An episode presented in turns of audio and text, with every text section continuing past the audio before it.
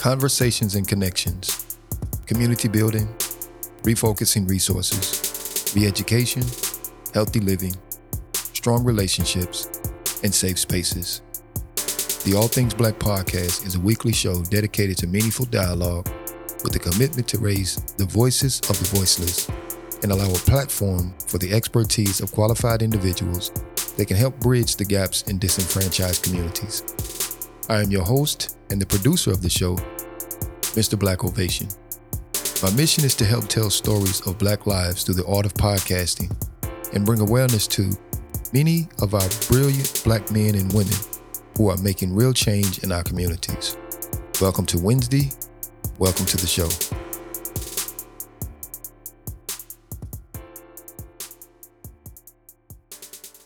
Welcome to the All Things Black podcast with your host, Mr. Black Ovation. It is episode Wednesday. Once again, I love saying that by by the way, episode Wednesday. So this is another episode of the All Things Black podcast, and I want to say at the outset that I want to thank the listening audience for sharing, liking, listening to my program, all my different episodes, commenting, rating, leaving uh, voice messages on Anchor Podcast uh, I love absolutely every bit of that. Again, that helps me, you know, to further my um, podcast to be able to really benefit you as the listeners. Uh, so again, uh, thank you for doing all of that, and please continue to to do the same thing. Like, share, comment, rate, leave a voice message, and do not be afraid to don- donate to programs such as mine. Right? We are in the business of literally trying to help you with great information and great people to come on the program and to give their expertise and information that will really, really open your eyes and be able to great give value to you. Um, and that way you can walk away with something of substance. Today, uh, on this episode, I'm going to be talking to a very distinguished guest and speaker. Uh, we're going to be talking and discussing, talking about and discussing education and critical race theory. I've literally had her on my show before, and uh, we were talking about inclusion and diversity and what that really looks like. She's well versed in these type of topics, and I'm glad that she has graced my show once again. And I'm speaking of none other than Dr. Kimya Nuru Dennis. And a little bit about Dr. Kimya uh, is that she is the founder and owner of 365 Diversity, you can definitely find her there on her website, which is 365diversity.com. She's an activist, a sociologist, criminologist, an educator, and researcher.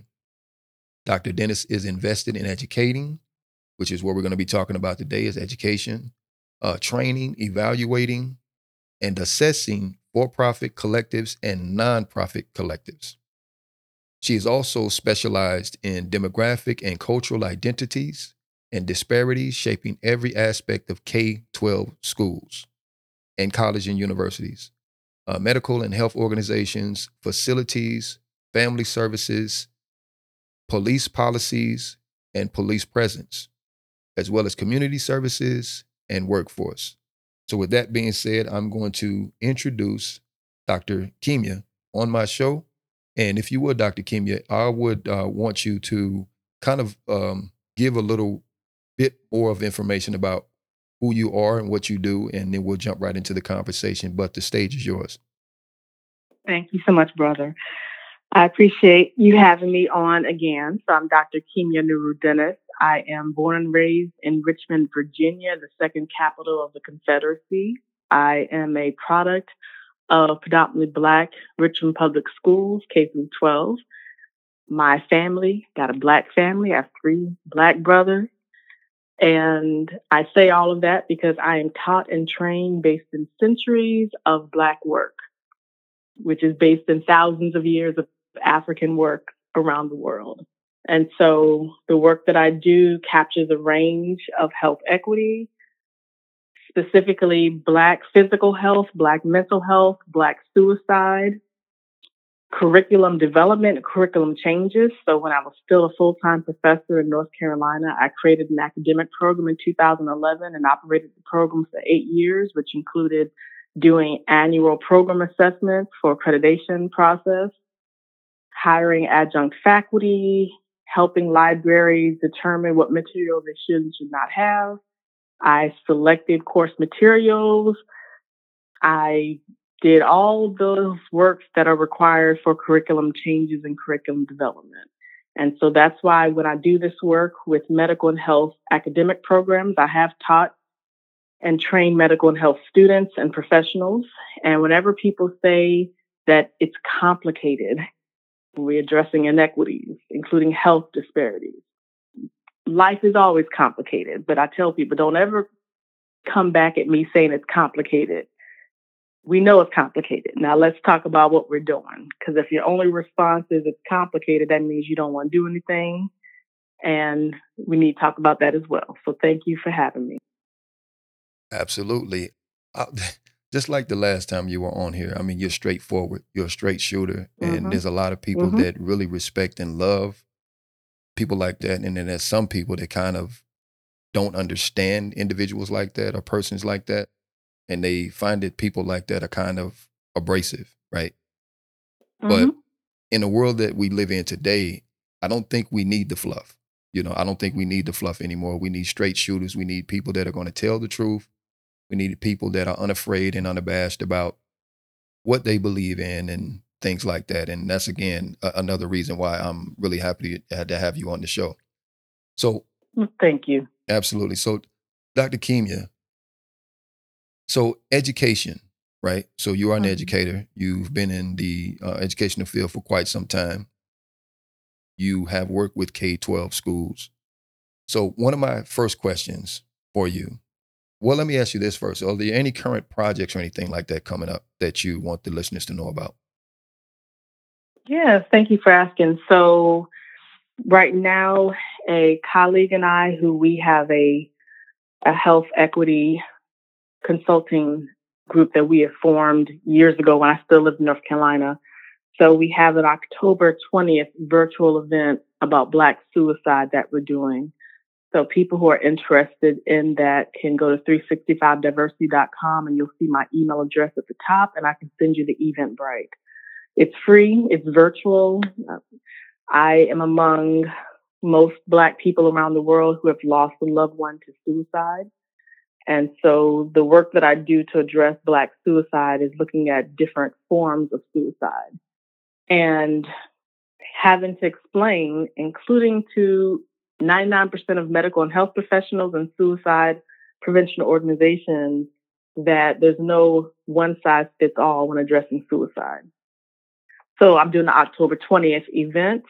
And I also want to reach our people who think that suicide was created by white people and is only done by white people. Because we got to talk about different forms of self harming behaviors that can result in a suicide. And so that's what I'm doing October 20th. And that's my main focus right now because I've lost a loved one to suicide recently. And so other work that I'm doing regarding curriculum changes, that is slowly but surely happening because now the whole COVID back to school mask wearing vaccination concern is getting attention. But I tell people when we're talking about inequities in curriculum, those inequities are centuries upon centuries. And so every new tragedy cannot hide inequities. It just highlights the inequities even more. And mm. we can talk about that more. Right, right. I, I, I wholeheartedly agree. So, one of the questions I was going to ask you, I do have several questions, and hopefully mm-hmm. they will, you know, highlight a lot of information that we're going to be talking and, and discussing tonight. But one okay. of the questions, just as a real quick backdrop, I, w- I remember reading a book years ago by a German gentleman by the name of Herbert Aptheker. He supposedly had wrote this book called The American Negro Slave Revolts. And uh, mm-hmm. there were chapters, there was one particular chapter in there that spoke of the machinations of control. And there was two stories that stood out in the book. One was with some Native American children and that had to go to school, right? They were being forced to go to school in the you know, the European schools, right? And one of the things that mm-hmm. they did to the Native American children was to immediately try to assimilate them into, you know, white culture. and mm-hmm. they did something that totally traumatized the children, which was cutting the hair. Now, yes. my, my little bit of research about Native some you know some Native American cultures is that when you cut the hair of a Native American person or individual, if I'm in, if I'm correct, it what it's supposed to have symbolized was death, right? So they only mm-hmm. they only cut their hair when somebody has actually transitioned to that plane, and so it was very traumatizing. And the reason I bring that up is because we're talking about the machinations of control. We're talking about education. So mm-hmm. what are some of the what are some of the machinations of control in educate in the educational system that most of us are still unaware of? I know we know about the prison, the school to prison pipeline, stuff like that. But what are some of the things that you've literally seen in your tenure in as an educator, you know, from K twelve to college and universities? What are some of the things that we're not seeing that you've seen? as far as the uh, systems of control? Yes, I no longer pretend that grown adults are not aware. I just acknowledge that 99% don't care. And mm. they stay in the oppressive system with oppressors, sometimes consensually. And that's how they rationalize their job, their profit, paying their bills. And so we're talking about 529 years of white power, white terrorism around the world that impacts and harms every part of our lives.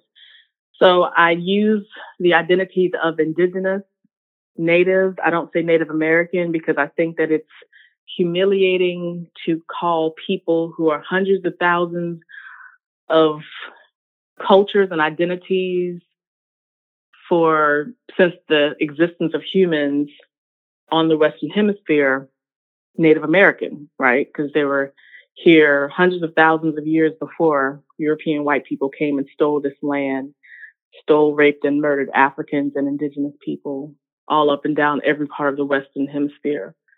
And so I do want to highlight that part. I don't say Native American because we're talking about people who were here before white people forced us to create what is now America and Canada. And so when I highlight this, a lot of teachers and school decision makers, voters and taxpayers, and not only white people get uncomfortable because they have been accustomed now to hiding oppression through smiles. They want to hide white people's version of history, white people's versions of sciences and mathematics, which when I say that, people are like, what do you mean white people's version? Science is science. Well, did you ever learn indigenous science? What about all the African sciences, all the Asian sciences, and so forth? So whenever I highlight all of that, people want to get offended. And some people's offense is trying to harass me and punish me in different ways. So that's why I say a lot of people understand this. It's just that oppression requires denial and oppression requires tokens to help with that denial.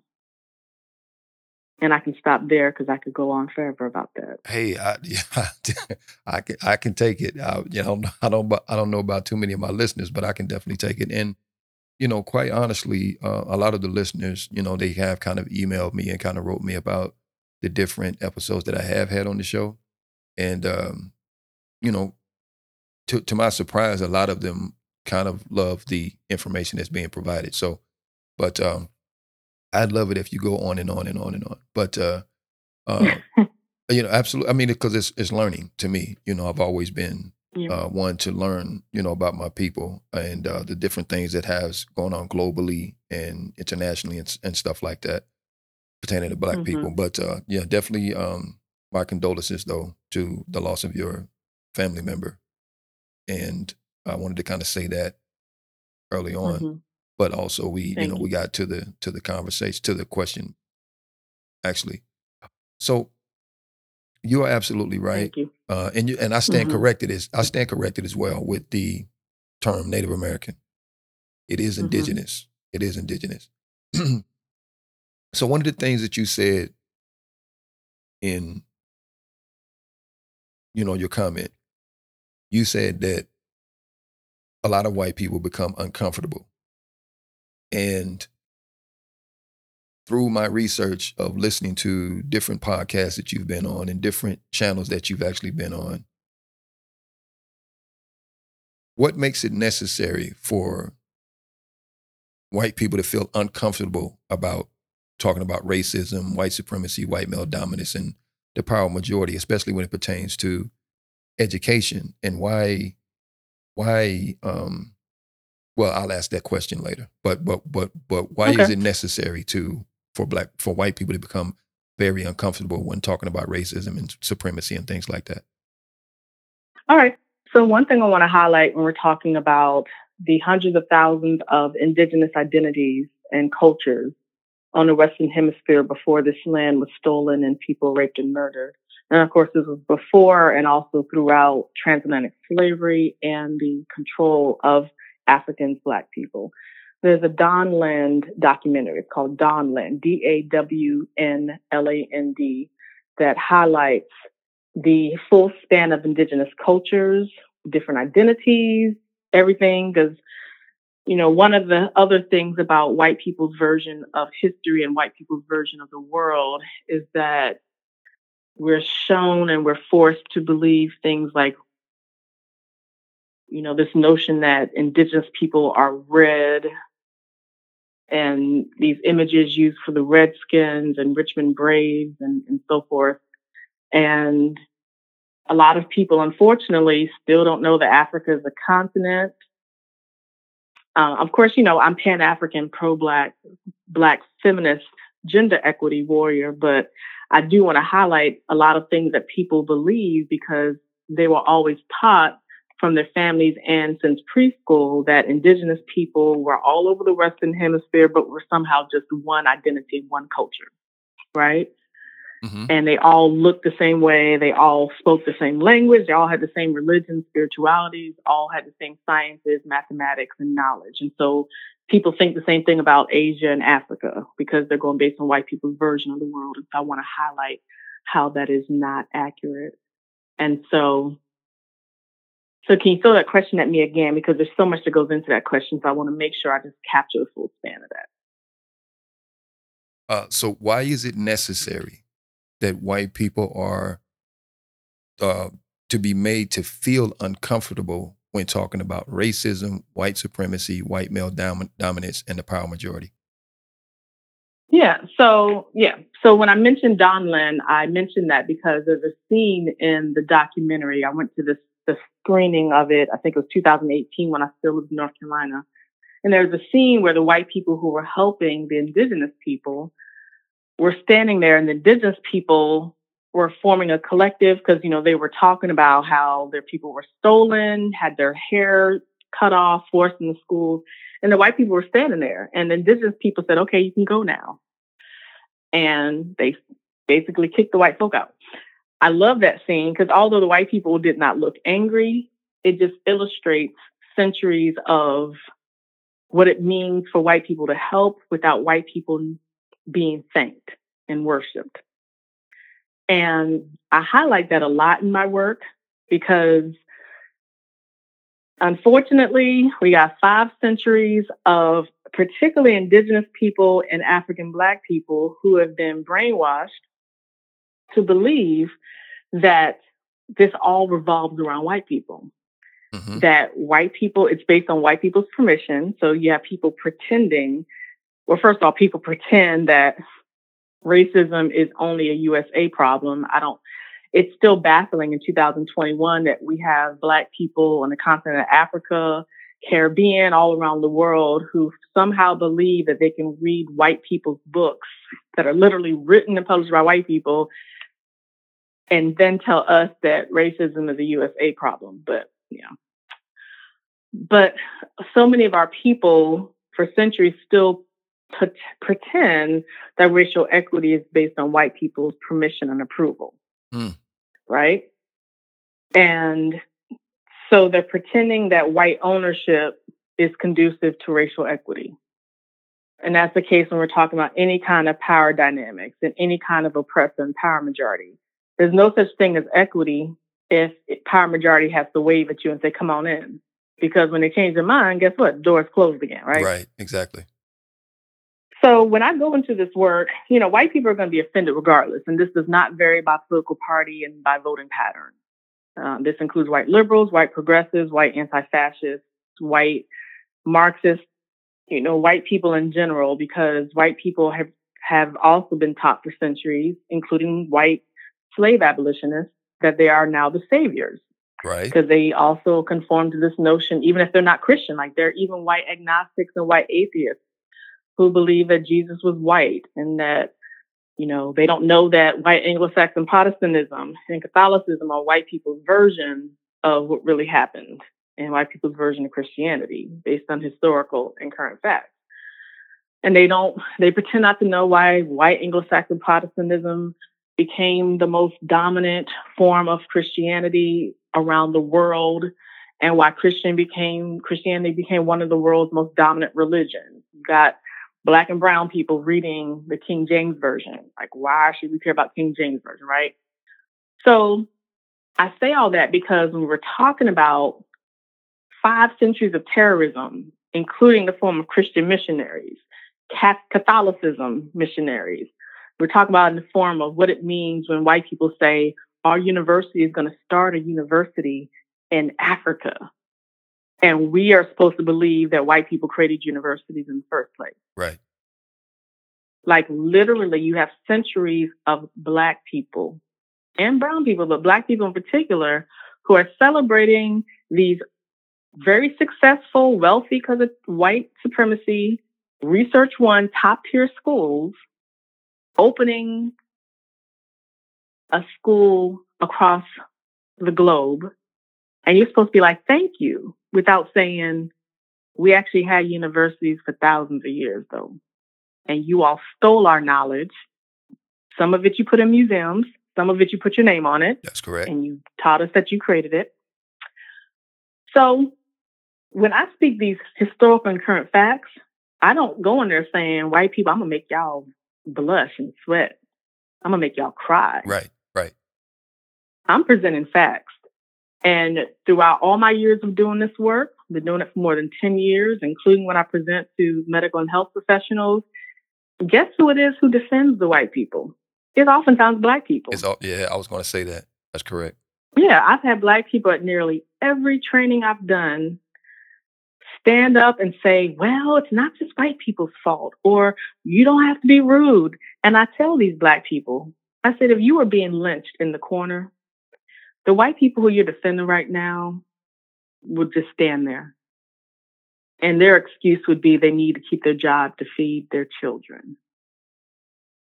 So the fact that you are responding to me thinking that you're telling me to shut up speaks to why, when we're talking about dismantling five centuries of oppressions and inequities that impact every part of our lives, it really literally is not just whether white people are uncomfortable.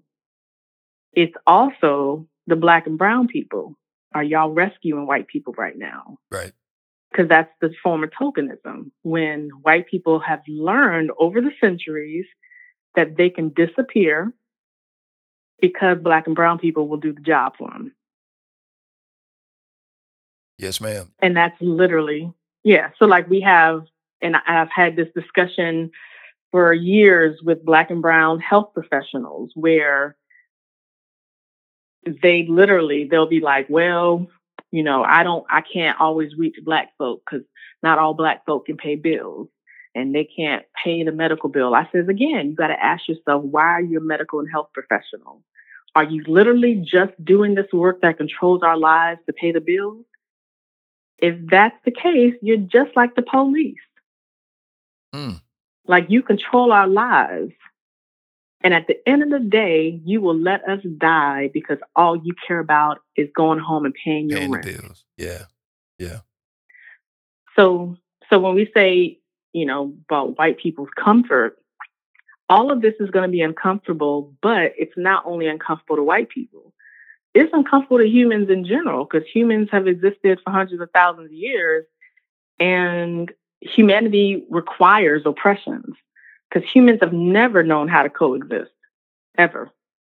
They've always required to have rankings of identities and experiences.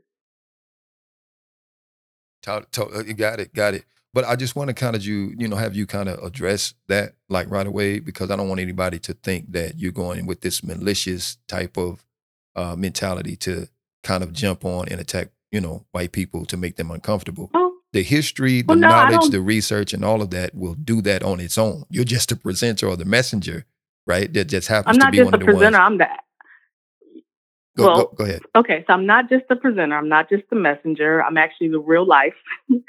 um, I don't do disclaimers and intros for white people. Never, never do I walk into a space and say, "I'm not here to offend you."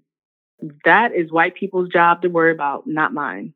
So when people are interviewing me, don't do that for white people. I look, white people's discomfort is 100% on white people. That is up to them to figure out. That includes white liberals, white progressives who think that them doing a little bit of something means that now, you know, the sun is hovering over them. You know, their offense, their tears, their discomfort, that's their self reflection. And I don't address that. I don't apologize. I don't do intro lessons. I don't do comforter and pillow sets. That is 100% for white people to reflect on because black and brown people have five centuries of wasting time worrying about that part and doing disclaimers for white people. So we're not Right. doing that anymore. Right, right. I agree 100%. So, for the listeners, and specifically for my black listeners that would hear this, uh, know that when she said that white people's discomfort is white people's discomfort, that is where it should stop. That's where it should it ends right there.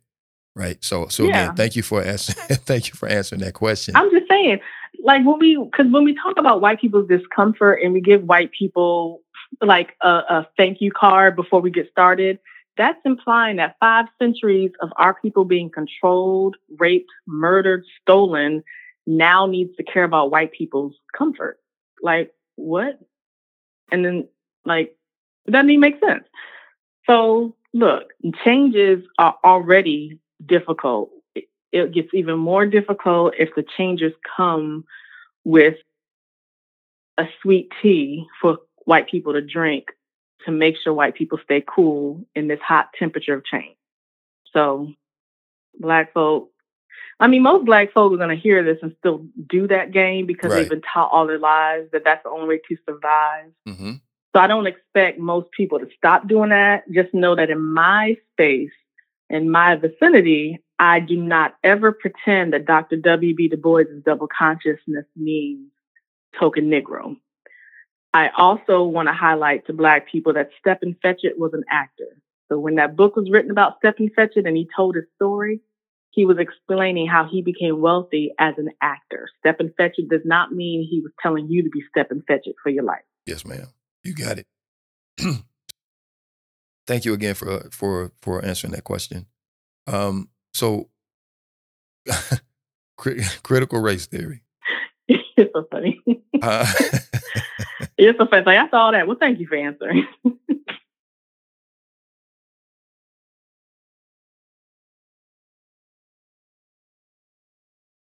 critical race theory. Big hype, a lot of pushback. Um, why do you believe that there is a lot of pushback? I mean, I'm just asking you as the expert with a lot of knowledge in that particular field. Why do you believe? Of course, it's, it's some of it is, is totally obvious, but why do you believe that there's a lot of pushback on quote unquote critical race theory? You have just listened to part one of the All Things Black podcast episode interview with Dr. Kimya Nuru Dennis talking about education and critical race theory. Make sure you tune in next week for part two.